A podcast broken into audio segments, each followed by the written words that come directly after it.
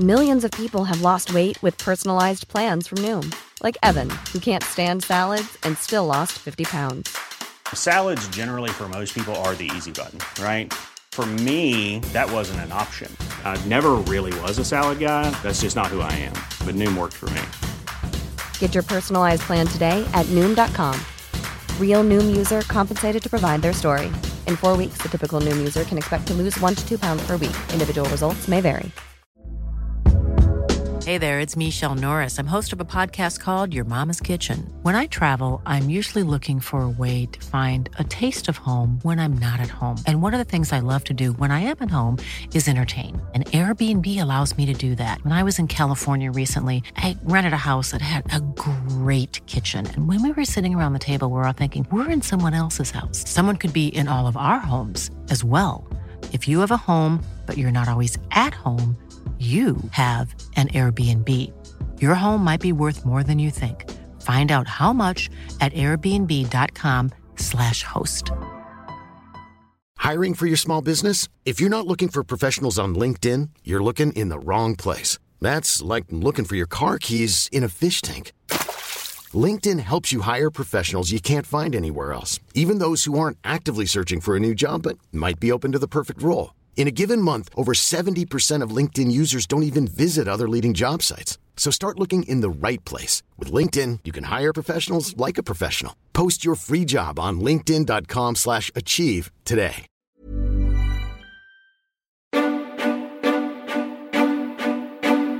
Ja, Amanda, vi står här utanför Ljusab. Eh, Du skulle börja jobba här idag. Hur känns det nu? För jävligt.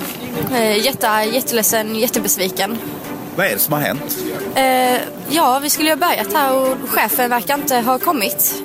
Vi vet väldigt lite om det som fungerar just nu eh, i Växjö. Vi har, vi har fått höra att ett företag har anställt en massa människor eh, i sken av att de ska jobba på ett lager som vi ska öppna upp i Växjö. Och det stämmer ju tyvärr inte. Ja, det är ju rent bedrövligt faktiskt. Att, eh, man ska ju inte behöva vara eh, detektiv för att söka ett jobb liksom. Vi blev lovade tjänstebil, husvagn, eh, telefon. 25 500 kronor ut i månaden. Det blir ingenting. Allt tyder på att företagsidén är en bluff. På Nationellt bedrägericentrum känner man inte till någon liknande fall sedan tidigare. Eh, vi vet inte vad det här kommer ta vägen utan det, det är ett nytt mode som, eh, som vi inte har sett tidigare. Jag vet inte vad som hände riktigt. Jag gick in i en fantasibubbla och på något vis där och ja, det ena gav det andra och jag försökte lösa. Ja, för mig är det ett unikt fall. Eh, Jag vet inte om det finns något liknande innan i Sverige. Det är möjligt, men för mig är det unikt. Vi har tre stycken gubbar som sitter, advokater som håller på med våra papper för fullt nu ihop med Alvex. Och jag kan inte påverka det någonting. Och så tar han sin mobiltelefon och låtsas ringer. Vi ser ju då liksom att telefonen är inte på. Och där fanns ju inga pengar. Eh, och jag testade att dra lägre och lägre och lägre belopp men det fanns ingenting på kortet. Sen har det uppdagats så många andra bedrägerier så den mannen jag träffade, han existerar tyvärr inte.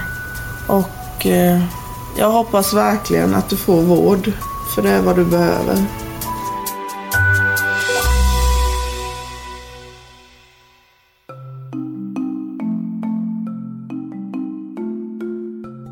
I början av januari 2015 samlades runt 130 personer utanför lager och logistikföretaget Alvex lokaler i Reppe i Växjö. Efter att ha skrivit på ett anställningskontrakt med företaget Ljusab som drevs av en då 44-årig man vid namn Jens Eriksson. Beskedet de anställda hade fått var att elektronikföretaget NetOnNet skulle öppna upp ett nytt lager och att Ljusab skulle sköta driften för lagret i samarbete med företaget Alvex. Men det uppdagades ganska snabbt att något jobb för de anställda inte existerade. Och detta blir upptakten till en lång och mycket märklig process där polisen inledningsvis är osäkra på vad för slags brott som har begåtts. Om det har begåtts något brott överhuvudtaget. Du lyssnar på Rättegångspodden om Ljusab och den stora jobbluffen. Jag heter Nils Bergman och först ut hör vi den så kallade Ljusabmannen Jens Erikssons före detta sambo Maria.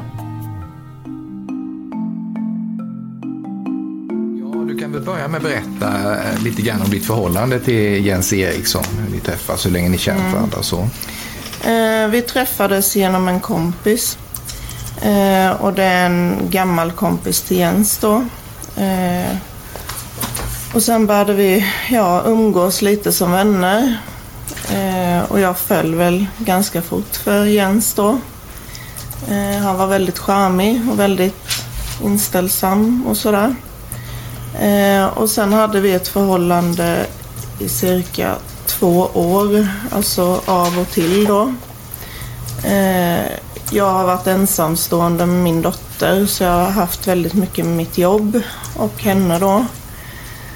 Eh, så att vi bodde inte tillsammans på grund av att Jens inte hade en inkomst. Eh, jag peppade honom väldigt mycket och ställde upp mycket på, han gick igenom svåra operationer med sin axel två gånger. Eh, och jag stöttade i det och jag stöttade i att han började på Företagscentrum. Eh, sen eh, 2014 så eh, hade han varit på Företagscentrum då ja, tidigare. Han började där tidigt 2014. Eh, och eh, enligt honom så hade han ju jobbat upp och fått en mentor där som heter Christer. Eh, och eh, jag hade en egen företagsidé då som man ville starta upp och gjorde då eh, på hösten. Och det var väl i augusti då som man fick sitt kontor på eh, Företagscentrum. Eh, Så sen i september så flyttade vi ihop i Hovmantorp och bodde tillsammans. Eh, och jag fortsatte med mitt jobb. Eh, senare då så, ja i början på november, för jag har haft problem med min nacke sedan en trafikolycka. Eh, så började han involvera mig i företaget och ville ha hjälp för att han han uppgav att han hade fått ett stort avtal då med Alvex eh, tillsammans med sin mentor Christer då. Eh, och eh, då såg jag min möjlighet att göra något annat helt enkelt. Att kunna ja, hjälpa till med rekrytering och eh, kontorsansvar och så vidare. Och då anställde han mig i mitten på november. Och då sa jag upp min tjänst, en fast tjänst som undersköterska skötare. Sedan 13 år tillbaka i Växjö kommun. Eh, och sen så började jag jobba för Jens då på ljusen. Kortfattat men... Mm. Men du berättade att ni hade inte bott ihop förrän i september 2000. Jo, vi bodde ihop eh, och det var då liksom han, eh, han hade väl socialbidrag då. Eh, Och då eh, uppdagades detta att då skulle han leva på mig och det gick inte jag med på. Eh, Så då bröt vi upp också. När var det? Ja, det var 2012, 2013 den vintern. 2012, 2013? Ja, jag tror det det. Och ni, ni träffades 2012, är det rätt uppfattat? Ja, det blev det väl då. Ja. Och sa du att, att Jens hade socialbidrag då? Ja, Hade han det hela eh, vägen fram här tills, tills eh, ni flyttade isär då? Eller? Eh, ja alltså vi, bo, vi bodde ju bara ihop i tre månader där. Och det var då de tyckte att eh, han skulle leva på mig och jag gick inte med på det. Nej, okej. Okej. Under den perioden, eh, från det att du, du, ni träffades eh, fram till det att ni flyttade ihop igen då i september 2014. Mm. Hade Jens några inkomster då under den tiden från något håll? Alltså det vet jag inte eftersom vi bodde ju inte ihop sen eller så. Nej. Mm. Hade han sysselsättning? Ja, det var ju det här med Företagscentrum. Jag försökte ju hjälpa med Försäkringskassan att han skulle få igång något där.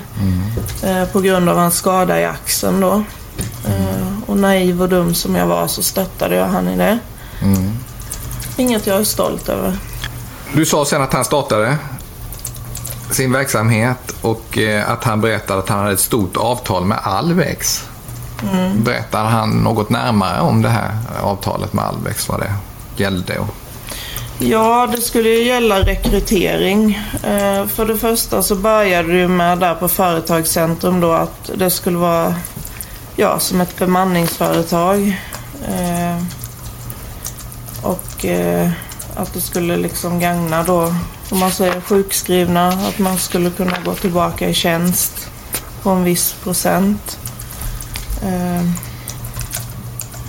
eh, och sen hade han liksom presenterat den idén då för Christer då, alltså på Företagscentrum, sin Mm. mentor. Mm. Och eh, han hade tyckt att det var en bra idé. Mm. Och att han skulle följa med och skriva avtal och så vidare då Mm. På Alex. Okej. Blev det något avtal eller berättar han någonting om det? Ja, det skulle bli ett avtal med Andreas som var personalansvarig där då. Och Albex? Ja, Albex var för någonstans? i Växjö. I Växjö. Och eh, berättade han någonting närmare om själva avtalet? Ja, han berättade ju att det var tvunget att eh, rekryteras personal då, truckförare innan årsskiftet och att det var lite panik. Eh, och eh, därför behövde han anställa fler då. Dels till kontoret eh, och sen till rekrytering, det vill säga mig. Och sen eh, ekonomer och så vidare för det är en väldigt stor, en stor grupp liksom. Mm. Mm. Och, och varför var det så här bråttom? Och... För att NetOnNet skulle öppna ute i Reppe Okej, enligt Jens. enligt Jens. Mm. Ja. Sa han någonting om, om eh, hur många som behövde rekryteras? Eh, 100 Hundra stycken? truckförare. Hundra stycken truckförare? Mm. Ja. Och sen så var det ju utöver de 100 så var det ju givetvis eh, ytterligare. Det var ju ekonomer, det var ju chefer, det var ju liksom allt runt omkring. Så därför hamnade det väl på 130 ungefär. 130 anställda? Mm, Blev det nog ungefär totalt. Ja. Som anställdes, rent faktiskt eller? Ja. 130? Och med 130 anställda är nu Jens Erikssons företag Ljusab verkligen i rullning. Och vi hör nu snickaren Olav, som är en av dem som tidigt anställdes av Ljusab. Så då, genom eh, min frus arbete, eller på hennes arbete med eh, Jens eh, tjej då, hon hade börjat att jobba där på samma ställe i hemtjänsten i Växjö. Och det var genom henne då som vi var tipsade, eller hon tipsade oss om att de skulle starta en firma och så vidare. Eller eh, hur de sa, det vet jag inte exakt. Sen gick det väldigt fort så vi... Den tredje där så var vi på eh, ett kontor de hade där. Jag vet inte om det var lånat eller att de fick vara på vilket vis. Det var ju det här Macken heter det, företagscenter. Mm. Den tredje, var det den tredje november? Ja. Mm. Så där var vi och skrev på, om man säger, anställningsbevis och så. Mm. Och eh, fick ni någon information om det här företaget och vad ni skulle syssla med? Ja, det gjorde vi. Vad fick ni veta då? Eh, som jag uppfattar då så skulle Jonas och jag vi skulle upp till eh, Reppe där, detta eh, lagret där. Och så skulle Jonas hjälpa mig och hantlanga mig, för jag är snickare då, för jag skulle eh, snickra, bygga om eh, kontor och sånt där uppe. På det här lagret? Ja, och samtidigt skulle jag, vet inte, han skulle väl köra truck och lite sånt där. Hjälpa till med sånt. Och eftersom det är så många som anställs så känner Maria, Jens Erikssons dåvarande sambo, att hon behöver hjälp med personalansvaret och anställer i sin tur Aldina. Det är så att jag har jobbat inom Växjö kommun 15 år som fastanställd. Sen träffade jag Maria som kommit och började jobba hos oss på vår arbetsplats. Men eh, under denna tiden har jag funderat att prova något annat. Så hon kommer med sina idéer att uh, hennes sambo startar företag och hit och dit och jag kan jobba hos dem. Och... Så på grund av att jag är ensamstående mamma, jag sa till henne jag kan inte bara flytta och lämna, du vet, säga upp mig. Jag måste ha bevis, jag måste skriva på kontrakt eller komma på intervju och så. Så det gjorde jag faktiskt. Och sen... Jag har tagit bara tjänstledigt sex månader på grund av att jag varit lite tveksam. Man ska prova på. Och sen jag varit hos henne några gånger i december. Jag har jobbat fortfarande eh, december lite inom Växjö kommun. Sen eh, hon vill att jag hjälper henne att eh, göra schema till de som ska jobba på lager och sådana saker. Eh, vilka var det som fanns med på den här anställningsintervjun? Det är hon. Hon själv ja, eller? Ja. Ja. De ska äga den företag tillsammans. Ja det då, sa hon. de skulle äga företaget tillsammans? Ja, de, Ja, och vad var det för företag som skulle anställa dig? Ljusab. Ljusab. Mm. Mm.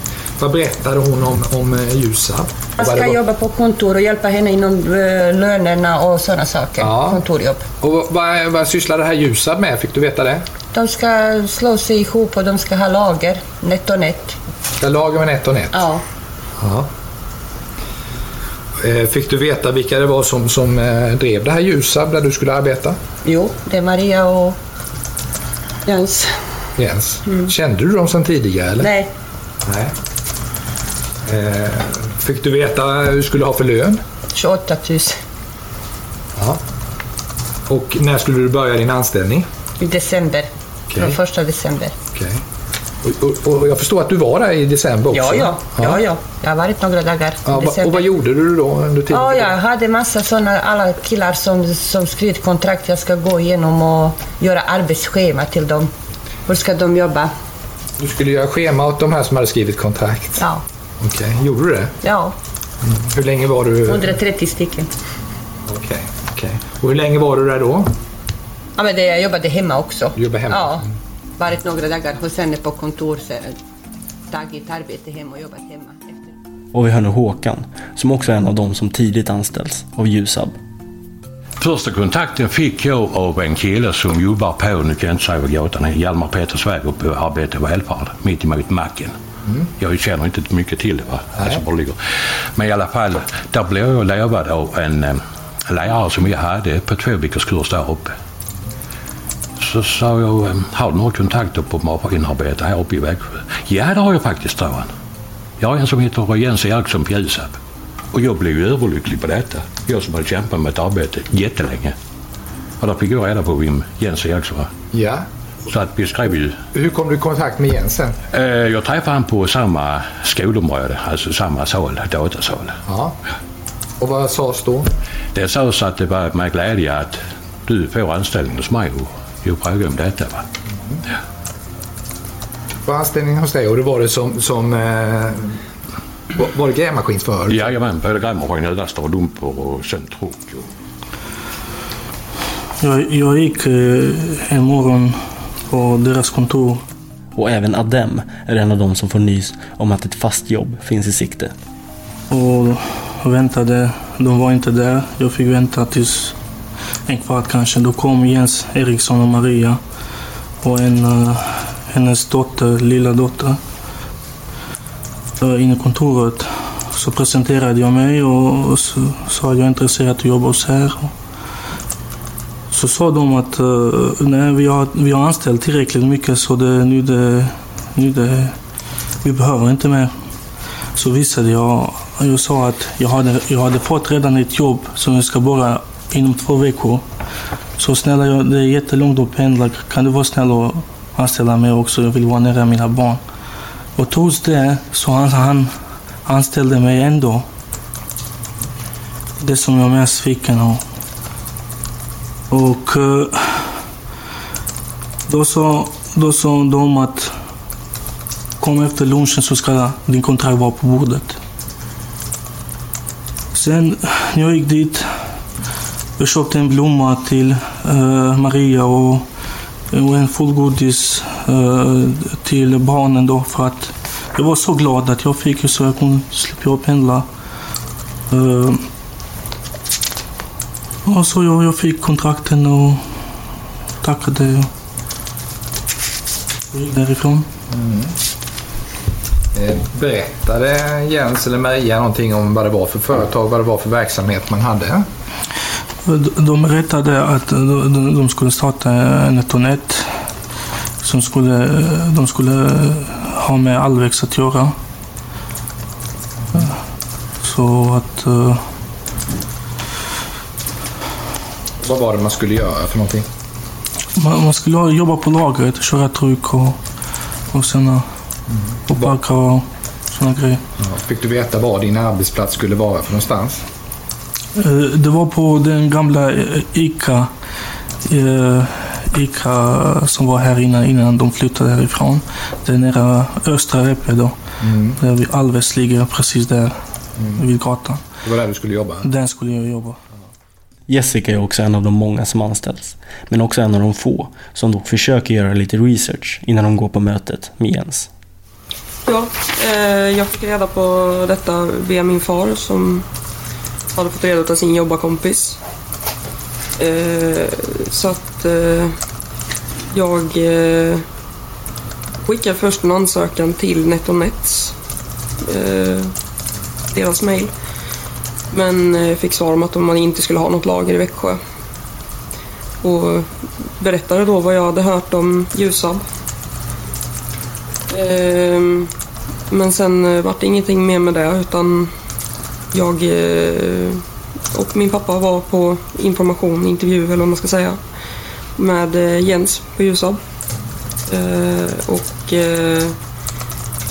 tyckte det lät väldigt intressant och sådär. Vad fick du veta då? Nej, alltså att de skulle öppna ett NetOnNet-lager i Växjö. Och att han skulle bemanna upp det. Och eh, behövde både truckchaufförer och lastbilschaufförer och sånt där. Så att eh, jag skulle väl eh, bland annat få köra truck och bli utbildad. Eh, eftersom jag inte hade alla truckkort och sånt där. Och under senare delen av hösten 2014 så är det nu väldigt mycket som för väldigt många låter väldigt lovande.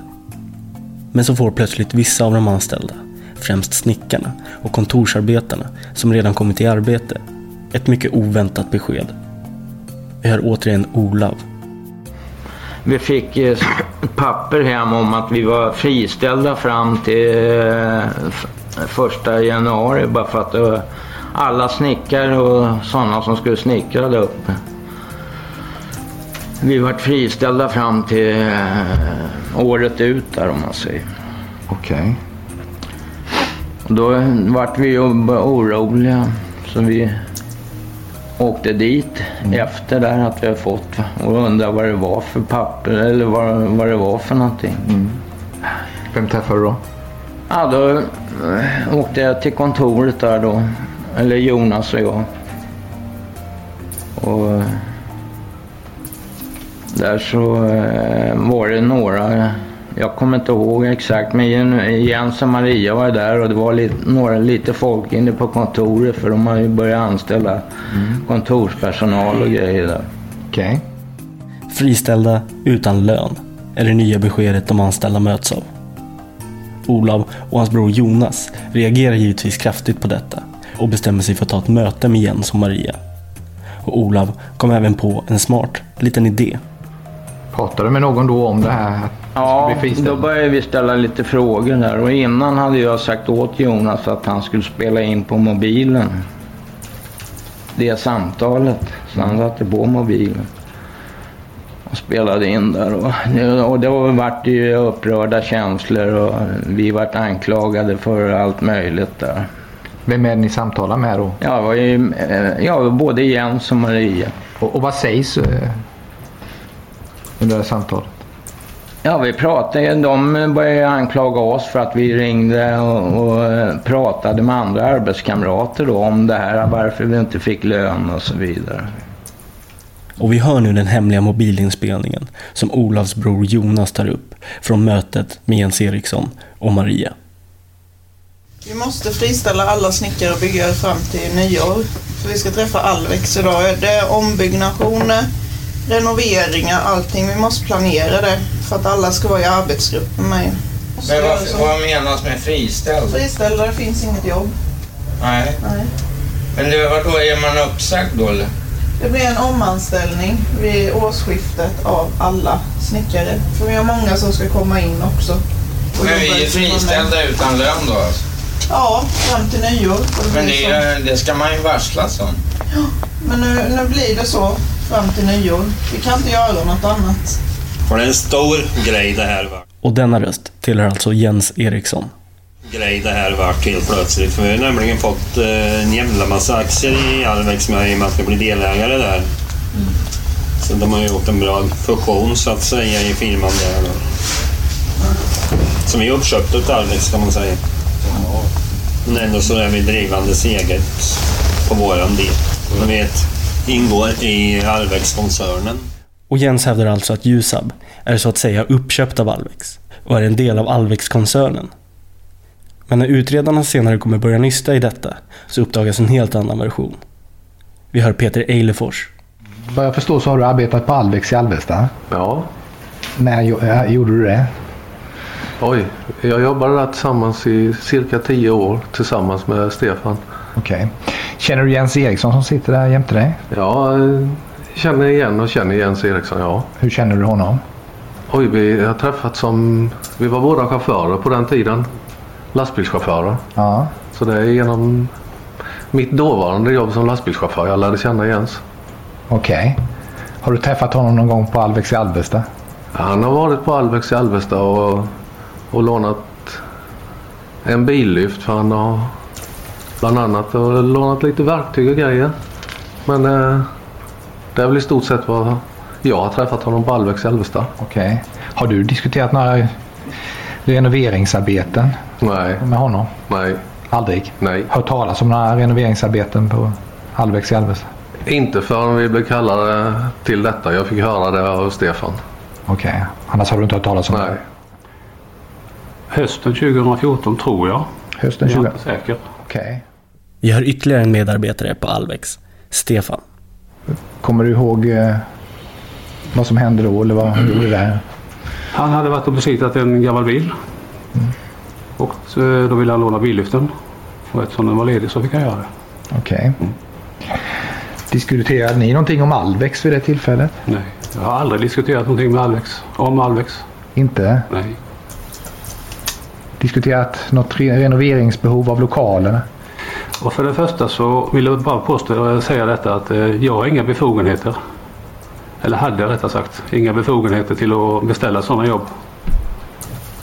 Nej. Du hade inga befogenheter att beställa en sån? Nej. Mina befogenheter det var att eh, bedriva den dagliga driften Ja. i verkstaden. Okej. Jag förstår. Men har du pratat med Jens någonting om renoveringar? Nej. Aldrig? Aldrig. Nej.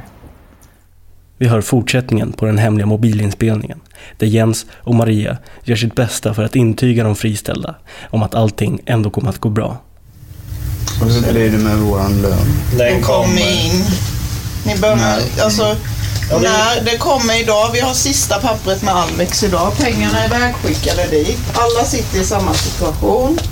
Vi måste skriva under det sista pappret. Sen kommer det betalas ut. Då, då kan man ju fråga sig också varför när man har frågat om lön. Ja, men vi har Men blivit lovade av Alvex och Alvex har gått händelserna Ja. förväg de med. För det här varit lite större grej än de hade Så räknat med. juristen sitter med det sista idag så ni ska få er lön. Vi har tre stycken gubbar som sitter, advokater som håller på med våra papper för fullt nu ihop med Alvex.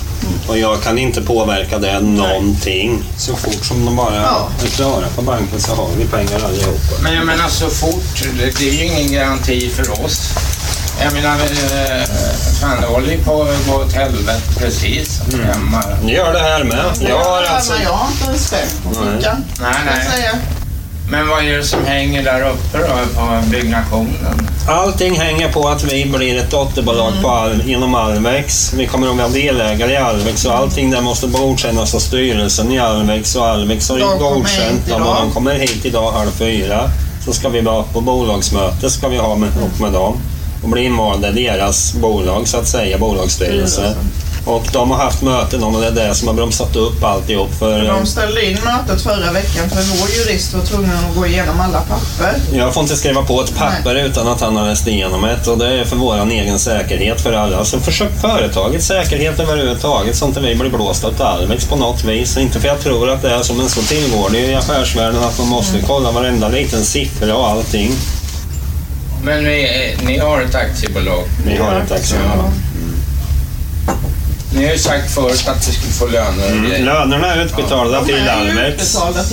Men Alvex har inte betalat ut dem för de får inte för banken och det från allting. För vi Alla måste avtal är skriva på klara. det sista pappret här nu. Det är det det hänger på. Så Ja. Pengarna hänger i luften. Det är bara att trycka på enter på. Jag tycker, bara, jag tycker bara det har blivit jobbigt för att ni har sagt att vi ska få lön och grejer. Ja men ni ska ju få så- lön. Du ska få lön. Men det har Ja, varit ett jävla tjat om det med. Sen är det en innestående månad egentligen. Det är ju det det är. Ja, Okej. Och då kan man inte förvänta sig att få lön första månaden. Det är egentligen Nej, andra det, det månaden. det. Jag får bara känslan av Ja, men vi har ju skickat iväg. Mitt förtroende har brustit. Ja, men då behöver du inte jobba kvar heller. Så är det. Nej. Nej, så är det. Vi betalar ut lön, du behöver inte hålla på och springa här just nu. För vi har så helvetes mycket styrelsemöten och då är ingen här. Under samtalet hör man hur Maria själv verkar väldigt insatt i hur Jusab styrs. Och det trodde hon sig också vara. Maria står inte åtalad för någon brottslighet, utan är kallad till rätten som målsägande. Och allt tyder på att hon med hull och hår har trott på det Jens Eriksson har sagt. Hon har dock vid flera tillfällen, som hon själv uttrycker det, anat ugglor i mossen. Så till den grad att hon anlitar en revisor, som hon och Jens går på ett första möte med. Det verkade vara ett bra första möte, men under nästkommande möten, om det nu blev några sådana, så berättar Maria att hon inte längre fick vara med. Och veckorna går, år 2014 lider mot sitt slut och det börjar dra ihop sig inför en jobbstart. Maria har nu på allvar börjat inse att saker och ting inte står rätt till. Samtidigt som de många anställda, som kanske firat en ovanligt god jul och ett extra gott nytt år, gör sig redo för att infinna sig på sin nya arbetsplats i Alvex lokaler. Och sen bestämde vi att det ska börja 5 eller 6 januari, att alla ska komma och börja lager och vi ska komma, du vet, och starta. Ja, jag sa ju upp mig och skrev på papperna hos... Men det var Maria jag träffade då. Jag skrev på papperna och eh, det var hon som hade skrivit lönen med tror jag. Du får för lön. Eh, 28 och 5. Eh, ni skrev på papper sa du eh, och eh, kom ni överens om någon lön? Ja, 25 och ett halvt då. Men det som vi skrev då, 25 och ett halvt där, eller som var skrivet på vårt lönepapper, det var ju alltså som vi skulle få ut. Och det tyckte ju jag var väldigt konstigt efter ett Det tag. står här på kontrakten, det står 25 500 jag skulle få. Och när skulle du börja? Jag skulle börja den 5 januari 2015 klockan 08.00. Eh, och jag frågade Jens flera gånger, kan jag säga upp mig från mitt jobb nu? Ja, det, kan du göra, det är helt okej. Så det, det, allting är rätt och ordning så. N- när skulle du börja din tjänst? Början på januari. Jag är som sagt i Spanien så jag har inte allting framför mig men i början på januari. Har ett anställningsbevis här i polisutredningen, står den 5 januari. Stämmer mycket väl då.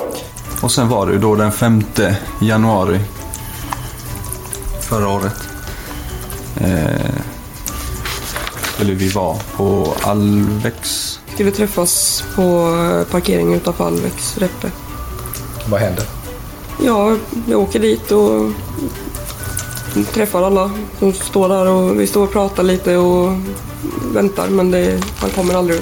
Och alla börjar ju fundera på vad som händer och sen så kommer Smålandsposten eller vad det var och pratar och sen fick man ju höra liksom att eh, allting bara var en bluff. Och på måndagen den 5 januari 2015 klockan 08.00 infinner sig nära 130 personer på parkeringsplatsen utanför Alveks lagerlokaler i Reppe, Växjö. Ja, Amanda, du skulle börja jobba här idag. Hur känns det nu? För jävligt. Eh, jätte, jätteledsen, jättebesviken. Vad är det som har hänt? Eh, ja, vi skulle ju ha börjat här och chefen verkar inte ha kommit. Eh, de, grindarna är stängda och ja, det är ingen som är här. Och vi får inte tag på någon av dem som har anställt oss eh, och sådär heller. Så det är en bluff. Det är en bluff helt enkelt. Varför skulle någon vilja bluffa om det här? Pengar kanske, jag vet inte. Men eh, ja, någonting är det ju. Det är som att vi har varit så många, anställt så många och sen är det ingen som kommer. Det liksom... Ni har varit uppåt ett eh, hundratal sa de här innan. Jag vet Ja, inte hur många det är runt nu. 130 personer har blivit anställda och alla har blivit, ja, ingen har ju fått någonting då eftersom att vi inte kommer in. Eh, träffade en som jobbar där inne på eh, Alvex eh, och han hade aldrig talas om att någon skulle börja jobba här heller. Så det är ju något som inte stämmer. Vad ska du göra nu? Ja, nu får jag ju bara gå hem och polisanmäla det såklart. Eh, söka nytt jobb. Det är ju det jag får göra. Polisen står här jämte. Det är, liksom kö, det, det är kön till polisen där de som står alltså. Ja, det är det. Så det är många som behöver prata med dem och anmäla. Vad snurrar i din skalle just nu? Just nu är jag bara chockad, arg, ledsen, vet inte riktigt var jag ska ta vägen. Det är mycket som står på spel. Liksom, jag har ju en son och räkningar ska betalas och mat ska stå på bordet. Så det är mycket som är i huvudet nu. Hur var det i din skalle igår kväll, dagen innan det här? Eh, Jag var lite orolig. eh, För jag hade pratat med Maria, hon som skrev på kontraktet. eh, För jag skulle fråga efter vägen. Och då sa hon att hon hade slutat för att det var så mycket som var oklart i bolaget. Eh, Så då blev jag ju lite orolig. Men så tänkte jag att hon kanske bara slutat för hon är ju bara personalansvarig. Eh, Men ja, jag hade rätt. Det var ju någonting som var fel när jag kom hit. Du har givetvis varit väldigt glad under den senaste tiden inför detta. Jag har ju varit jätteglad och fått liksom en heltidstjänst skulle jag ju få. Eh, så att jag har ju varit jätteglad och fått ett jobb liksom. Eh, så att, ja. Nu är jag bara arg och ledsen. Så. Polisanmäler strax. Här, vad tror du det kan bli av detta? Nu är polisen ute och berättar någonting för allihopa. Ska vi gå och lyssna? Ja, Gör vi det?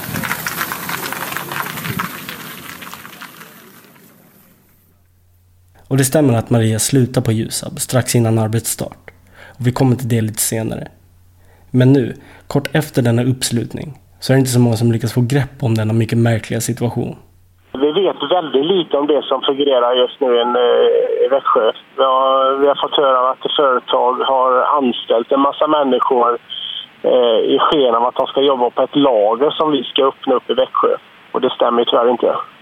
Du kan dementera det fullständigt. NetOnNet kommer inte öppna något lager i Växjö och det finns inte, ni har inte varit i kontakt med det här företaget överhuvudtaget. Nej, det stämmer. Vi har inga planer på att öppna upp lager och vi har inte pratat med det här företaget eller någon representant från det här företaget överhuvudtaget. Det är helt ny information för oss. Hur känns det då att ni blir indragna i en sån här härva? Nej, det är jättetråkigt, eh, självklart. Eh, det är tråkigt för oss, men framförallt för de här människorna nu som står där i, med hopp om att, att få börja jobba nu då för det här företaget. Så att, nej, det är jättetråkigt för alla parter tycker jag.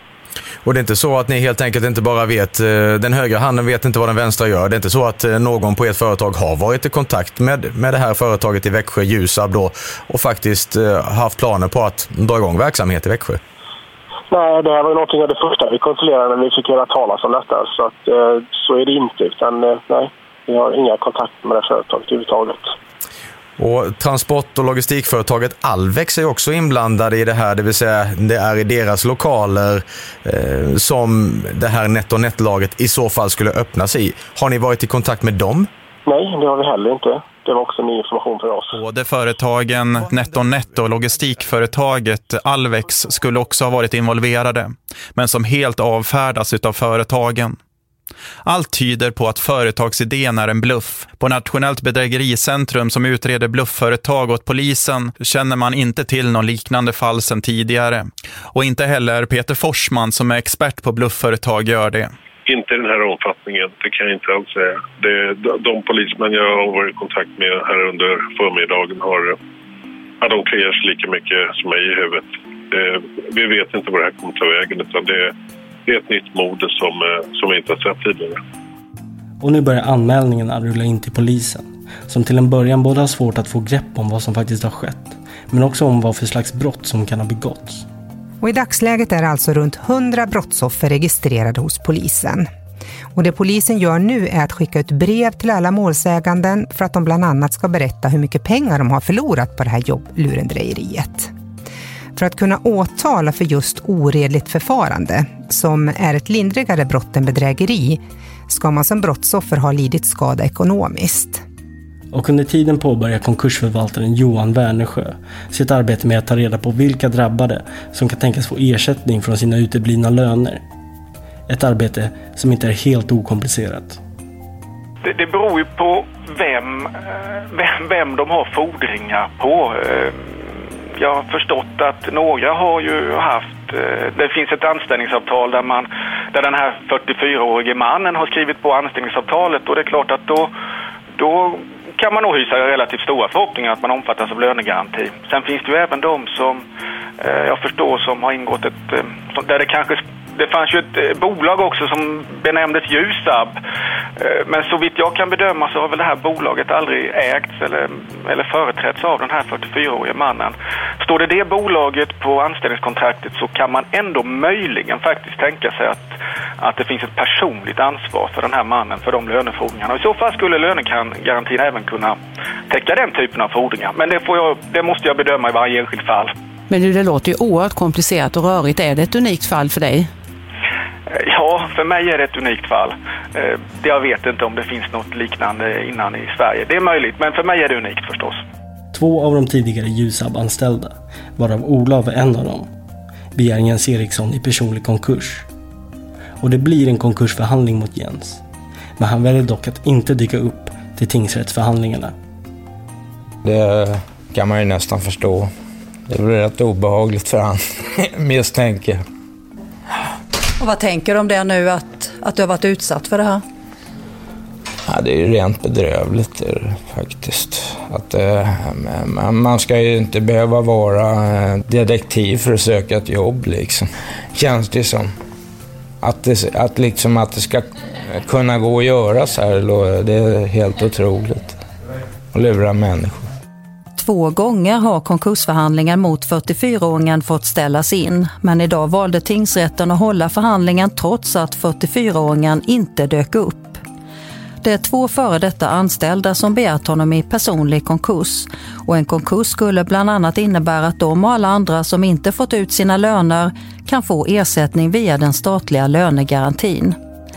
För att någon ska försättas i personlig konkurs ställs vissa krav och under förhandlingen idag var det en del tveksamheter kring detta. Men Mattias av Malmborg från LO, TCO Rättsskydd som företräder Olof Sjöqvist, han tror ändå på ett positivt beslut. Det ska ju vara så. Det ska inte vara, gå i en handvändning och försätta någon i konkurs. Det ska vara en tröghet i det systemet. Eh, Så det är inte så mycket att säga om. Sen tycker jag ändå att i det här fallet att det framgår av, av uppgifter som är tillgängliga att det finns förutsättningar för konkurs. Om det inte blir en konkurs, vad skulle det innebära? Effekten av det här om det inte blir ett positivt beslut det är att fördröj, för, eh, handläggningen fördröjs. Att det blir senare lagt alltihopa. Men så småningom så eh, utgår jag från att vi kommer få rätt. Tingsrätten håller alltså förhandlingarna utan Jens närvaro och en kort tid efteråt nås Olav av tingsrättens beslut. Hallå ja. Per Boleus här. Ja, tjena Per. Har du fått, eh, har du pratat med eh, Mattias? Nej, jag har inte uh, hunnit gjort det. Jag tänkte att han kanske ringer. Ja, Jag har besked, jag har det klart här. Jaha. Kan berätta för dig hur det har gått. Ja. Det är helt enkelt så att eh, tingsrätten beslutar att inte försätta eh, den här 44-årige mannen i personlig konkurs. Jaha. Din, Okej. din spontana kommentar till det? Ja, det är ett helvete precis. Ja. Ja, jag kan inte göra någonting åt det, utan det är som det är. Utan det ska vara... Ja, jag har ju min den här juristen som håller på med det. Det får ju, får han besluta om det ska drivas vidare på något vis. Mm, jag har precis pratat med honom och han säger att de alltså, kommer gå vidare. Det Ja. stannar, stannar inte vid detta. Nej. Men, men din, din spontana reaktion är att du är ytterst besviken om jag står där rätt? Ja, ja, absolut. Det, är, det känns som man hade liksom eh, hoppats att det hade kunnat blivit ett avslut med det här då, på något vis. Så man kan släppa det här eländet. För det har varit rätt jobbigt under tiden det har pågått. Ja, det känns för ljuvligt. om, om den här 44-årige mannen som anställde dig, som hade dig anställd Ja. under några månader. Hade, om, om han lyssnar på det här just nu, vad skulle du vilja säga till honom? Ja, jag vet inte vad man. Man kan ju leka ur sig vad som helst, men jag menar, det är ju rätt mycket jävla frågor man skulle vilja ställa till han egentligen. Men det kanske blir, det kanske blir en rättegång här.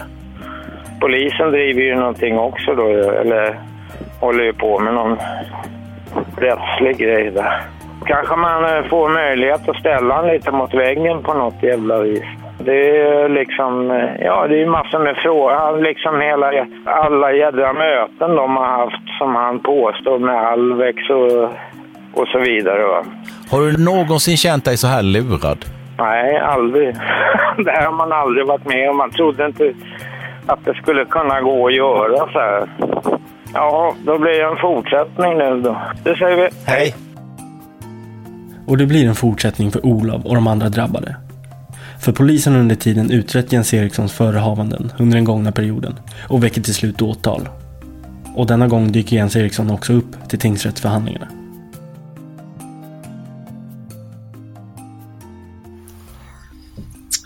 Då är det förhör med tilltalade Jens Eriksson i mål B70 för 2015.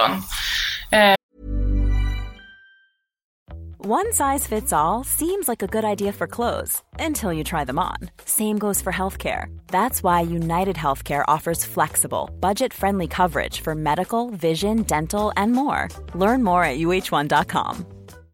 If you're looking for plump lips that last, you need to know about Juvederm lip fillers. With Juvederm Volbella XC and Juvederm Ultra XC, your lip look, whether it's subtle or bold, can last up to one full year with optimal treatment and no additional maintenance. Find a licensed specialist and see if it's right for you at juvederm.com today. That's J U V E D E R M.com. Add fullness to lips in adults over 21 with Juvederm Volbella XC or Juvederm Ultra XC. Do not use if you have severe allergies or a history of severe allergic reactions, or if you're allergic to lidocaine or the proteins used in Juvederm. Tell your doctor if you have a history of scarring or taking medicines that decrease the body's immune response or that can prolong bleeding. Common side effects include injection site redness, swelling, pain, tenderness, firmness, lumps, bumps, bruising, discoloration, or itching. As with all fillers, there's a rare risk of unintentional injection into a blood vessel, which can cause vision abnormalities, blindness, stroke, temporary scabs, or scarring. For full important safety information, visit juvederm.com. Hey there, it's Michelle Norris. I'm host of a podcast called Your Mama's Kitchen. When I travel, I'm usually looking for a way to find a taste of home when I'm not at home. And one of the things I love to do when I am at home is entertain. And Airbnb allows me to do that. When I was in California recently, I rented a house that had a great kitchen. And when we were sitting around the table, we we're all thinking, we're in someone else's house. Someone could be in all of our homes as well. If you have a home, but you're not always at home, you have an Airbnb. Your home might be worth more than you think. Find out how much at airbnb.com/slash host. Eh, och det är så att du kan ha möjlighet själv att berätta först bakgrunden till vad som har hänt. Eh, och sen kommer du få frågor, eller så kan du få frågor direkt. Hur vill du göra? Frågor direkt. Ja, eh, då kan åklagaren börja ställa frågor. Ja, eh, du kan väl berätta lite grann vad du sysslade med när det här med Ljusab drog igång. Ja, jag försökte få igång ett bemanningsföretag som skulle rekrytera folk då till och hyra in mig hos olika företag. Det var tanken från början. Tanken från början, ja. Vad var du sysselsatt med innan? Jag gick på en utbildning och eget företagare. Ja, okej. Och när började du den utbildningen? I februari eller mars någon gång tror jag. Februari, mars. Är det 2014? Ja, 2012. 2012? Eller 13. Ja, 13 måste det ha varit. Ja. Och hur länge gick du den utbildningen? Då gick jag två månader men eh, sen fick jag operera axeln. Sen började jag 2014 igen i mars igen. Ja, och då? Hur länge höll du på då? Till augusti. Och, och vad gick den utbildningen ut på? Att man skulle, ja, egna företagare, eget, starta eget idéer så att säga. Okej. Och innan du påbörjade utbildningen, i, 2013. Mm. Vad eh, sysslar du med då? Då var jag sjukskriven och arbetslös och gick på socialbidrag. Ja, under hur lång tid? Tre års tid. Tre års tid, okej. Och under utbildningen, hur försörjde du dig då? CSN. Och socialbidrag hade jag också då, fast det vart ju genom eh, Försäkringskassan så vart det ju, vad heter det? Ja, sån där eh, aktivitetsstöd. Ja, okej. Och så hade du en idé här då efter utbildning om att, att eh, starta bemanningsföretag. Ja. Mm. Hur utvecklade det sig? Vad hände? Eh, jag vet inte vad som hände riktigt. Jag gick in i en fantasibubbla och på något vis där och ja, det ena gav det andra. Jag försökte lösa det. Vad menar du med fantasibubbla? Ja, att jag hade kontrakt med Alvex och det, vilket jag inte hade. Nej. Och Net och Net. Jag försökte lösa för fram något nytt kontrakt så jag kunde få de anställda i arbete. Mm. Jag inte lyckades med. Men hur drar det igång? Alltså varför, varför får du den här fantasin? Det vet jag inte faktiskt. Det vet du inte? Nej. Nej. Men vi har ju hört eh, massor med människor här berätta att de har fått anställning hos dig och Ljusab. Ja. Ja. Varför har du gett dem anställning? För att jag trodde jag skulle hinna lösa till nyår. Vad var det du skulle lösa då? Och få dem i arbete. Ja. Och hur skulle det gå till? Ja, hyra in dem på företag som behövde truckförare. Okej. Hade du någon eh, kund? Hade du någon? Hade jag Ingen alls? Hade du några intäkter överhuvudtaget? Nej. Avtal med någon? Nej. Inte alls? Nej. Och ändå anställer du Ja. många människor? Ja. Har du någon uppfattning om hur många? 130. 130.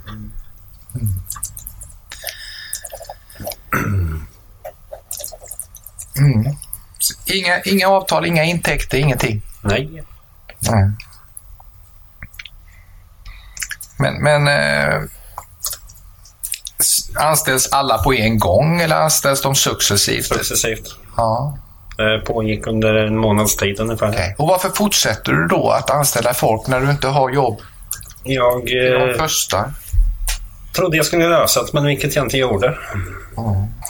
Om vi tar det här med Ljusab och eh, bolag. Eh, vad kan du säga om det? Ja, jag beställde ett eh, grundbolag, eller sån där lagerbolag, men eh, fick aldrig fram pengarna så jag kunde betala det. Nej. Okej. Vad var tanken att, att du skulle köpa det här lagerbolaget annars? Men det gjorde du inte då för du fick inte fram pengar. Nej. Men vi har ju sett att du har använt eh, det här organisationsnumret ändå. Ja, jag trodde det var okej då i början att använda det och sen glömdes det bort liksom. Och... Ja, det varit så mycket jobb så jag fattade inte vad jag höll på med riktigt. Men hur skulle det kunna vara okej att Ja, använda någon annans organisationsnummer? Ja, det är inte okej. Nej. Och vi såg att, att du, du har ju kallat det här ju Ljusab AB. Mm. Hur kommer det sig? Ja, i och med att jag använde organisationsnumret och skulle köpa det lagerbolaget så vart det ju namnidén där från början. Mm. Men har du haft något bolag? Nej, ett enskild firma hade jag. Du har aldrig haft något bolag? Nej. Vi såg i välkomstbrev här att du tit- titulerar dig VD. Mm. Hur kommer det sig? Det var inte jag som skrev det utan det var Maria och jag som skrev det ihop. Kan man säga. Okej. Men när, när, när det står på ett anställningskontrakt att det är ett aktiebolag och det finns ett organisationsnummer, kan du förstå då att, att folk eh, Ja, ja, kan bli vilseledda av det? Ja, visst gör det. Hur var din ekonomi under den här tiden? Det fanns ingen ekonomi. Det fanns ingen ekonomi? Nej. Nej. Är det som, som vi såg på kontona här? precis. Det var tomt? Jajamän. Nej. Eh, du hade inga kontakter med Albex eller NetOnNet? Var fick du de här idéerna ifrån då? Varför har du sagt på det viset? Det vet jag faktiskt inte. Inte en aning vart jag fick det ifrån. Du vet inte det? Nej. Nej. Men i det här läget, du har inga pengar. Nej. Du har inga intäkter. Du har inga avtal med någon kund överhuvudtaget. Förstod du inte då att du aldrig skulle kunna Nej, betala löner åt alla de här 130 personerna? Inte just då. Du förstod inte det? Nej. Men du hade ju ingen idé om hur du skulle kunna betala de här lönerna? Nej, det hade jag inte. Nej. Varför förstod du inte det då? Jag levde väl i en liten fantasibubbla. Det ena gav det andra och sen vart jag mer och mer pressad så jag försökte göra allt jag kunde för att hitta jobb åt dem. Mm. Kunna få intäkter. Okej. Vad gjorde du då för att... Jagade kunder och försökte få tag i någon som ville hyra truckförare.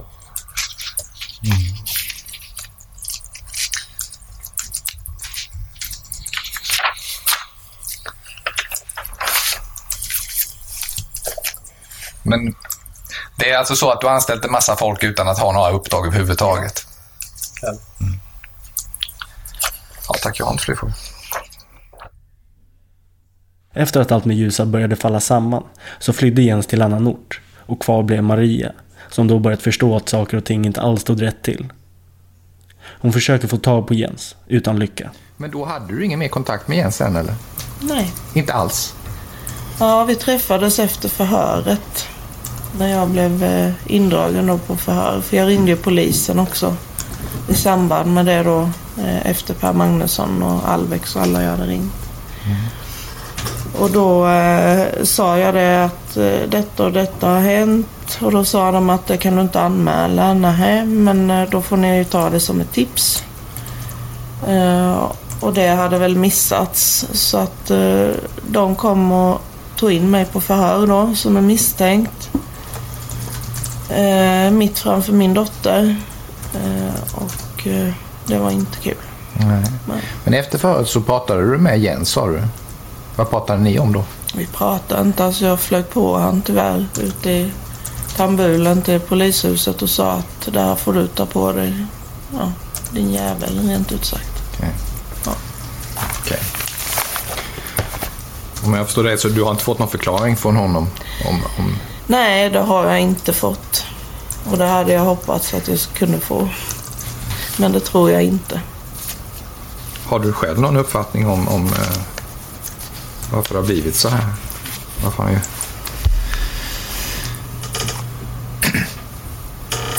Ja, vad ska man säga? Eh, Jens är väldigt manipulativ och väldigt inställsam. Eh, och eh, sen har det uppdagats så många andra bedrägerier så den mannen jag träffade, han existerar tyvärr inte. Och eh, jag hoppas verkligen att du får vård, för det är vad du behöver. Så känner jag. Men detta, är det, som du kan se, har han själv haft någon, någon vinning av det här? Eller? På något sätt? Eh, Efter det som hände, och det finns ju på sms med, så, för jag tömde telefonen hos polisen då. Och då skrev jag till han att liksom, du är inte redig. Alltså jag var jätteförbannad då efter allt och uppriven. Eh, och eh, då skrev han bara, ja men du, du kommer bli rik. Nej. Sen hade inte jag mer kontakt. Nej. Ja, tack. Och förhöret med Jens ni nyss hörde berörde enbart en av punkterna Jens står åtalad för. Den gällande oredligt förfarande, alltså själva jobbluffen. Utöver den punkten står han även åtalad för över 50 fall av bedrägeri samt även för urkundsförfalskning, stöld och olovlig körning. Och när vi har andra personer som under denna period varit i kontakt med Jens så börjar en bild av en helt vanlig, klassisk bedragare uppdagas. Alltså jag har svårt att tro att eh, man kan göra så mot mig som var så schysst va? Alltså sova och bo hos mig gratis. Vi hör Jens före detta flickvän som han var tillsammans med innan Maria. Och det här då som han ska ha gjort, vad kan du berätta om det? Ja, han har, jag fick hem brev att um, om eh, skulle betala, en räkning som betala och det var massa appar som jag inte förstod mig på och det var kom vi kompis och det var lotter och sånt han har köpt för mitt namn antagligen då. Och jag eh, har ju inte varken kommit kompis eller eh, jag har ju Telenor och jag har ju inte köpt lotter heller så jag tänkte ju undra vad det var för något. Så gick jag in och tittade på tittade.se eh, tittade.se på hans nummer där så var det ju Jens då ju. Så då förstår jag att det var han. Ja, så, Han är den enda som har varit hos mig också så ja. Okej, och hur vet du hur de här inköpen var gjorda? Ja, han har ju själv sagt att det är mobilen så att Mm. Och på vad sätt eh, har du har det hamnat? Jens bor alltså gratis hemma hos henne under en tid och köper mobilappar och lotter och tecknar kom kompis med hennes kontokort. Men det är inte det enda han gör. Han åker även runt i Sverige och tar in på fina hotell. Ja, får jag be dig berätta om det här? Ja, eh, det kan jag göra. Agneta är en av de hotellanställda som stöter på Jens. Eh, vi har ju då hotell som jag sa och eh, Jens här då bodde hos oss ett par nätter för hans badrum, eh, de reparerade badrummet. Eh, han checkade ut och betalade för sig. Kom tillbaka igen sen. Eh, samma eftermiddag för badrummet var inte färdigt. Och checkade in. Och vi uppfattade Jens som en mycket trevlig person. Så vi hade väl inga större misstankar om att det skulle vara något lurt här. Han bodde hos oss då, jag har en faktura här, men det var cirkus en vecka i alla fall. Eh, och eh, han, vi har lite kontakt med andra hotell också. Så att eh, på Hotell Värend, eh, de eh, hade mött han som bor som har Hotell Värend bor eh, ganska nära oss och hade mött Jens då och då så hade han ju vetat om att Jens har inte betalat på Värend och då så liksom gav han oss eh, ja, lite vibbar om att det här ska ni nog se upp med. Och då gick vi och sa till Jens att eh, vi har fullbokat så du eh, måste flytta imorgon bitti. Jaha, säger han. Och eh, då ska jag bara ringa till min revisor eller vad det var i Oskarshamn och höra så att det är okej okay då att jag går in och betalar. Och så tar han sin mobiltelefon och låtsas ringer. Vi ser ju då liksom att telefonen är inte på. För den lyser ju när den är på. Va? Här var en svart telefon och pratar liksom som om man pratade med den här revisorn. Fast vi förstod ju, här, här är ju en hund begraven. Eh, och sen eh, så tog vi med Jens in och han följde med in och pratade under tiden vi gick in och så här. Så sa vi, då tar vi betalt nu. Stoppa in sitt kort, medge sig. Och vi försökte på olika sätt. Nej, det medgavs inte. Eh, och då säger Jens att eh, jag ska ringa till eh, banken. Så, och eh, höra då liksom vad, vad det är som har hänt. För han visste ju att han hade pengar på kortet men det gick inte ändå. Och så ringer han till banken på samma sätt som tidigare då, tar luren och, och ringer och pratar med banken och ja, vi ser ju att det, det, det är bara låtsasprat. Eh, men då sa jag, ja de ska de sätter över pengarna i natt klockan 12 säger Jens. Så att eh, ni får dem imorgon bitti. Jag kan prata med banken säger jag som står bredvid. Nej det får du inte för då får jag inga pengar. Nej, då fattar man ju. Eh, och sen gick han ut till sitt rum då han bodde i en länga som vi har lite utanför. Och då ringer jag polisen. Eh, och sen då skulle de komma med en gång. Så ringer de tillbaka och säger att vi har fått ett annat akut ärende så att vi kan inte komma precis nu men vi kommer så fort vi kan. Och så står vi där och väntar då liksom och så kommer ju polisen efter ett tag. Och eh, vi pratar om då hur vi ska göra och sen så går vi in i det här rummet tomt. För det finns en altandörr på baksidan och därifrån hade han ju smitit ut då. Så att eh, ja, vi letade lite grejer och så här. Eh, och uppgiften var ju då att det var, hade det lägenheten på Norregårdsvägen, något nummer. Polisen åkte dit men det fanns ju ingen där. Och det fanns ju ingen, jag för mig att de sa det att det fanns ingen med det namnet på den här adressen. Så Jens hinner smita undan denna hotellnota på grund av att polisen just då råkar vara upptagna med annat. Men det kommer visa sig att det här är inte den enda gången Jens har oerhört mycket tur gällande sina hotellsmitningar.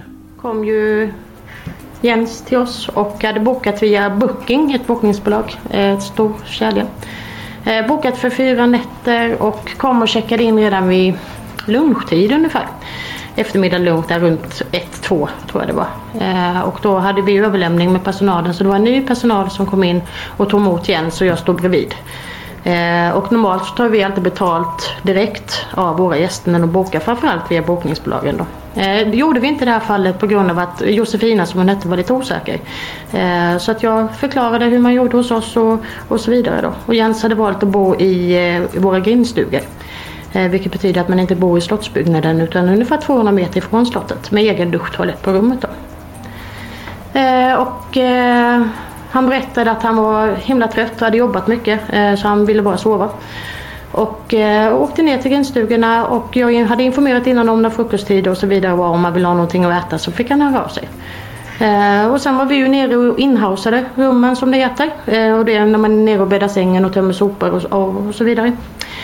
Eh, och då var han ju såklart inte på rummet och sen på fredag när han skulle checka ut så dök han aldrig upp till receptionen vid eh, 10 som utcheckningstiden var då. Och då åkte vi ner och tittade liksom om det var någonting som hade hänt. Och då var väskor och allting borta och nyckel och allting var med- medplockat då. Så på grund av den tillfällighet att det var ny, oerfaren personal i kassan så slipper Jens undan notan även denna gång. Och du vet vilken händelse det här gäller? Ja. Får jag be dig berätta om den händelsen? Och så händer det ytterligare en gång. Eh, ja, jag var, jag var ju, ni får säga till mig om jag pratar för fort, för det gör jag ibland när jag blir stressad. Ja. Eh, jag var ju ansvarig på Scandic då, under receptionen över sommaren där. Eh, en kollega ringer upp till mig då hon känner igen ett namn på en gäst som var incheckad vid namn Jens Eriksson. Vi hade fått, om vi säger en månad tidigare, vi fått en varning från ett annat hotell i Scandic. Vi får det ibland när de skickar ut och det är någon smitnota eller någonting. Och vad varnade du om den här gången? Eh, Vad sa du? Vad var det man varnade om? Eh, En smitnota, att de hade smitit från en nota på ett annat hotell. Och det här var i Helsingborg tror jag, om jag inte minns fel, Scandic Helsingborg.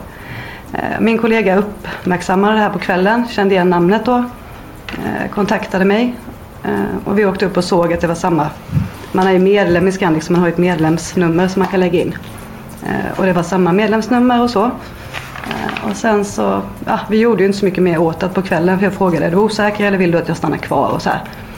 Mm, men hon sa nej men åk hem och sov och så kommer du upp imorgon bitti. Eh, så då åkte jag upp på morgonen. Eh, och då hade han väl en nota på, jag kommer inte ihåg beloppet faktiskt hur mycket det var på rummet. Eh, och då tänkte jag i min lilla smarta tanke att när han går upp och äter frukost då. Så ska jag koda om hans nyckel och gå ner så att han är tvungen att komma upp till mig i receptionen. Så vi kan liksom diskutera det här, hur han ska betala för rummet då. Jag misstänkte redan att ja, det skulle vara en smitning då.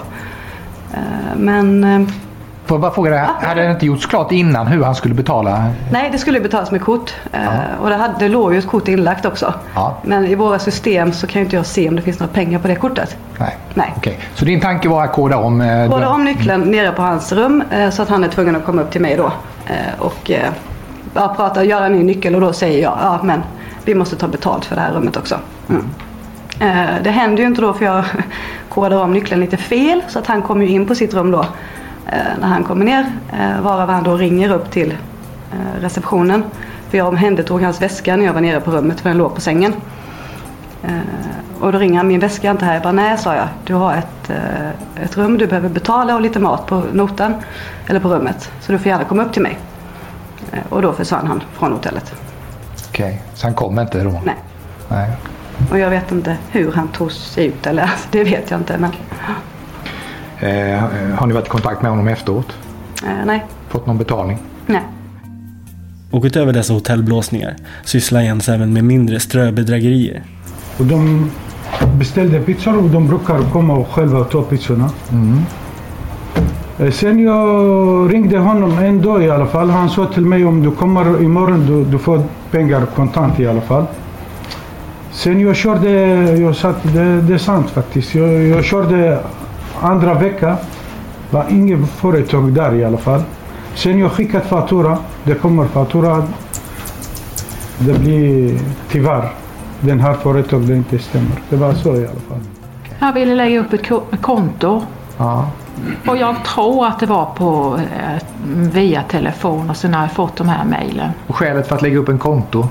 Ja, det var ju för att, att kunna handla hos oss. För att kunna handla överhuvudtaget eller för att ha någonting med betalning att göra? Ja, för att kunna handla mot faktura då. Okej. Ja, Okej. en kreditbedömning om man säger. Ja, eh, vi fick en bokning på vår, eh, via vår hemsida, en sån central inbokning på en förfrågan om bussresa då till Kosta. Den eh, inkom den 3 november eh, och eh, vi offererade ett pris och den 5 november då beställde den här Jens Eriksson via mail då den här bussresan. Eh, har ni fått betalt för den här resan? Nej, det har vi inte fått. Det såldes två iPad Air.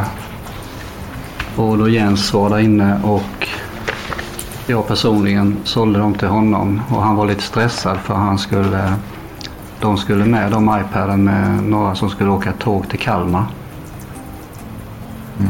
Några- De skulle med några som skulle åka två Ja, några kollegor typ eller några anställda eller vad. Okej. Och hur var det med betalning? Det var på faktura. Ja, och vem var det som skulle betala faktura? Ljusab. Ljusab. Och vid ett tillfälle hyr Jens en bil som han heller aldrig betalar för. Ja, då kommer de med bil helt enkelt ju. Ja, okej. Ja, vi har haft en muntlig förberedelse här tidigare där han har påstått att du har lovat eh, att stå för hyrbilskostnaden. Nej, nej, nej. Absolut inte. Jag är för gammal för detta. Alltså så va. Jag går inte in i, en som är intresserad av att köpa mitt bolag för 5 miljoner. Tror jag inte behöver gå hyra en bil för att komma ner. För en tid innan Jens startar upp Ljusab, under sommaren 2014, så intresserar han sig för att köpa upp en åkerifirma för 5 miljoner. Det är pengar som man vid den här tiden inte alls har tillgång till. Och här kanske man kan börja se en röd tråd. Han har inga pengar att köpa firman för, precis som han senare inte kommer ha några jobb att erbjuda sina anställda. Men i hans huvud kanske dessa fantasier är verklighet. Och i huvudet lever han då som en framgångsrik entreprenör. Där det inte är orimligt att åka omkring och bo på dyra hotell och boka bussresor och köpa iPad Airs till sina kollegor. Som han egentligen inte har.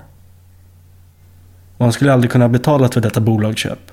Men det hindrar honom inte att åtminstone utnyttja situationen till att åka på mötet i en fin bil. Då är det för med tilltala Jens Eriksson i mål B70 för 2015. Det gäller åtalspunkterna eh, 15 och 16. Kan du berätta om vad som hände med bilen? Ja, jag hyrde bilen och skulle betala men kortet funkade ju inte. Jag hade inga pengar på kontot där då. Det är jag som hade blandat ihop två konton nämligen. Så det fanns pengar på ett annat konto. Mm. Och eh, jag skulle, jag hade ju som sagt ingen körkort men jag körde ändå- ändå därifrån för det var meningen att min sambo Maria skulle ha kört. Mm. Det är två körningar här, den 21 och den 24. Stämmer det att du körde vid båda tillfällena? Mm. Eh, då får åklagaren ställa frågor. Ja, eh, hur gick det till då när bilen lämnades ut? Ja, som han sa att jag lämnade det, legitimation och mitt kreditkort där då fast jag hade ju fel kort. Mm. Så jag skulle åka tillbaks men eh, när jag kom upp till kontoret så var inte han där så jag fortsatte åka ner till Skåne. Okej. Antagligen hade jag varit snabbare än honom. Så du menar att du var på kontoret? Jag var då? utanför på Hjalmar Och Pettersson. vad var du där för att? Han skulle få eh, Marias körkort. Skulle, hon skulle visa körkortet. Ja, okej. Men du hade inga pengar på det här kontot? Nej. Nej. Varför lämnade du fram det? Det var mitt eget fel. Jag vet inte. Jag blandade ihop mina två kort som jag hade då. Mm. Okej, och eh, sen berättade ju Jonny här att han eh, fick tag i dig efter en halvtimme. Jajamän. Ja. Det fick han. Vad hände då? Ja, han sa det. Men jag sa det att vi löser det när jag kommer hem nu då. För jag måste ner till Skåne på det där mötet. Mm. Men han förklarade ju för dig att det inte fanns några pengar på Så uppfattade inte jag när han pratade med mig i telefon. Hur uppfattade du det? Ja, att det var okej att jag skulle komma då när vi kom tillbaka. Eh, ja, det var ju ett samband med en eh, biluthyrning då. Som, eh, vi fick en bokning av Jens Eriksson. Eh, där han skulle hyra en bil i, att, ja, i ett syfte med någon affärsresa eller någonting ner mot Skåne. Eh, och vi träffades på järnvägsstationen i Växjö som planerat. Och eh, ja, småpratade lite och ja, glad stämning. Sen så eh, skulle jag titta på hans kreditkort och hans körkort som vi alltid gör för att eh, lämna ut hyrbilen och eh, tog kreditkortsnumren. Sen när han skulle visa körkortet så hade han av någon anledning glömt det och hade bara en eh, ID-handling med sig. Eh, och jag förklarade att jag måste ha ett körkort för att kunna hyra ut bilen. Det har med våra försäkringar att göra och ja, jag måste vara säker på att, att du får köra bilen. Eh, och det var inga problem. Han skulle sticka och hämta körkortet eh, och komma och visa upp det på eh, vårt kontor. Eh, och eh, under tiden så åkte jag hem till kontoret för att ta betalt utav honom då på vår kreditkortsmaskin. Och där fanns ju inga pengar. Eh, och jag testade att dra lägre och lägre och lägre belopp men det fanns ingenting på kortet. Och då eh, ringde jag ju Jens men fick inte tag på honom. Eh, för jag tänkte att jag måste reda ut det här. Eh, Och istället åkte jag hem till hon, hans hemadress för att ta reda på honom där då, men där fanns ju ingen på den adressen. Eh, och då fortsatte jag att söka honom via telefon. Eh, men inget svar överhuvudtaget. Och talade in flertalet meddelande på telefonen om att du måste eh, höra av dig. Men fick inget svar där heller. Och till slut så träffade jag några grannar, eller om det var från hyres... Eh, ja, och de letade också efter Jens och då förstod jag att det här var ju... Det här har gått fel. Så eh, ja, jag ringde polisen helt enkelt och eh, anmälde bilen. Eh, Ja, stulen helt enkelt. Och sen, det kunde jag väl inte göra i den bemärkelsen att jag har lämnat ut den med nyckeln då. Men jag sa att jag tror inte att det har gått rätt till. Ja. Nej, vad, hände, vad hände sen med bilen? Och... Eh, jag fick tag på Jens lite senare och han förklarade ju för mig att han tänkte inte lämna tillbaka bilen. Utan han hade hyrt den utav mig och ja. Och vid flera tillfällen så ringde jag och var väldigt upprörd ska jag säga för att så här gör man inte. Eh, och en vecka senare så stod bilen parkerad på järnvägsstationen i Växjö med nycklarna i, olåst, otankad. Eh, helt på en offentlig parkering. Och jag hade ju bara ren tur som ja, fick behålla bilen. Mm. Fick du någon betalt Eh. för den här bilhyran? Ingenting. Mm. Men hur ska du ha det nu? Skulle den här hyrbilen betalas utav Anders eller utav eh, Maria? Utav Anders, men sen har det inte varit någon affär så skulle jag låna pengar utav Maria för att kunna betala den då. Ja, men du sa ju att när, när, när Jonny Franzén fick tag i dig efter en halvtimme så var, räknade du med att du skulle låna pengar av Maria. Nej, inte då. Det var när jag kom ner till Helsingborg när jag kom fram till att Anders Bengtsson inte skulle, att det inte varit någon affär mellan honom och mig. Ja, okej. Du hörde ju Magnus, eller Anders Bengtsson berätta häromdagen att, att eh, han har inte alls lovat dig något sånt här. Nej. Det är jag som har missuppfattat honom. Du har missuppfattat honom? Ja. Och det vart ingen affärsöverenskommelse överhuvudtaget. Men hur kunde du missuppfatta en sån sak? Ja, det vet jag inte för jag trodde att jag skulle kunna få köpa den eh, det åkeriet där som det var frågan om då från början den gången. Mm. Du trodde du kunde få det? Mm. Fick du inte det? eller? Nej. Varför fick du inte det? Fick inte fram de pengarna. Okej. Du hörde ju Anders berätta det här att, att du hade sagt att pengarna var inget problem. För att du hade ärvt. Mm. Men jag har fortfarande inte fått det arvet. Nej. Vem är det du ska ärva? Min far. Det är inte klart än. Bouppteckningen är inte klar än. Och det är en tvist mellan mig och min bror. Okej. Och Jens Erikssons bror, som är den mer framgångsrika av de båda, är en person som Jens vid flera tillfällen tidigare på ett eller annat sätt har utnyttjat. Och eh, de menade ju på att i och med att det var underskrivet så var det ju bindande så jag hade ju inget val. Jag var ju tvungen att gå till polisen och polisanmäla detta för att det hade ju kostat. Bland annat skriver Jens i januari 2014 på en borgensförbindelse till en lägenhet i sin brors namn. Det slutade med att jag hamnade ända uppe hos högsta vdn på Växjö Bostäder så att eh, de har ju nu förhoppningsvis gjort om sina rutiner så att de lämnar inte ut sådana här papper längre på det här viset. Utan att man är där och eh, gör det personligen så de ser vem det är som skriver på det i fortsättningen.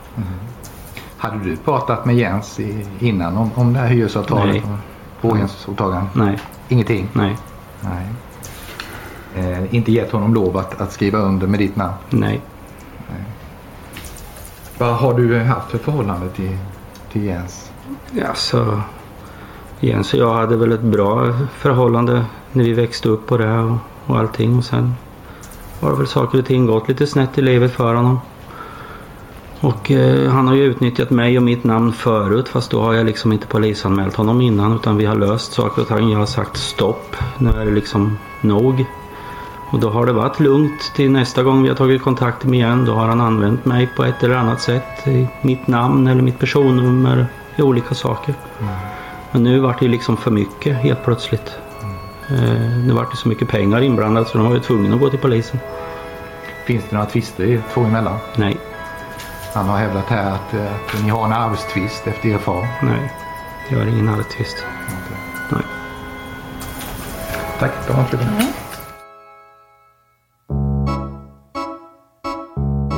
Jens Eriksson dömdes för 33 fall av oredligt förfarande. 53 fall av bedrägeri samt även för urkundsförfalskning, stöld och olovlig körning till fängelse i ett år och sex månader. Det sammanlagda beloppet han ska utge skadestånd sträcker sig upp mot en halv miljon kronor. Och han var även tidigare dömd vid sex olika tillfällen för bland annat grovt rattfylleri och stöld. Du har lyssnat på Rättegångspodden om Ljusab och den stora jobbluffen. Jag heter Nils Bergman. Tack för att ni har lyssnat.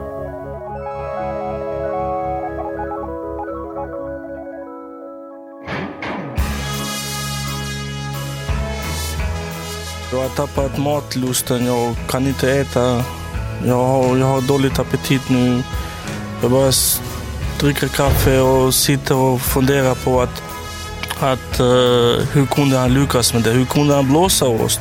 För han gjorde verkligen. Och, det här jobbet betydde väldigt mycket för mig. Väldigt mycket. Egentligen tänkte jag yes, nu fick jag jobb efter, efter så många månader. Då. Eh, och kunna vara nära mina barn. Att behöver man inte flytta härifrån och lämna mina barn. Men nu, nu det var bara ett bluff. Jag, jag ser framför mig hans uh, ansikte typ, när jag träffade honom. Eh, hur kunde han spela så bra? Hur kunde han lura oss 30, 130 personer? Eh, hur kunde han skaka hand med mig?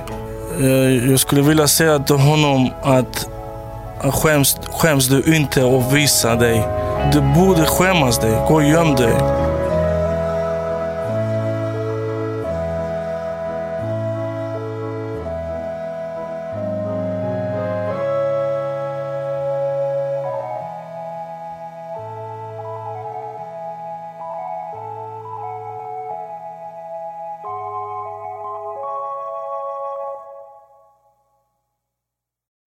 Rättegångspodden är en Tall Tale produktion.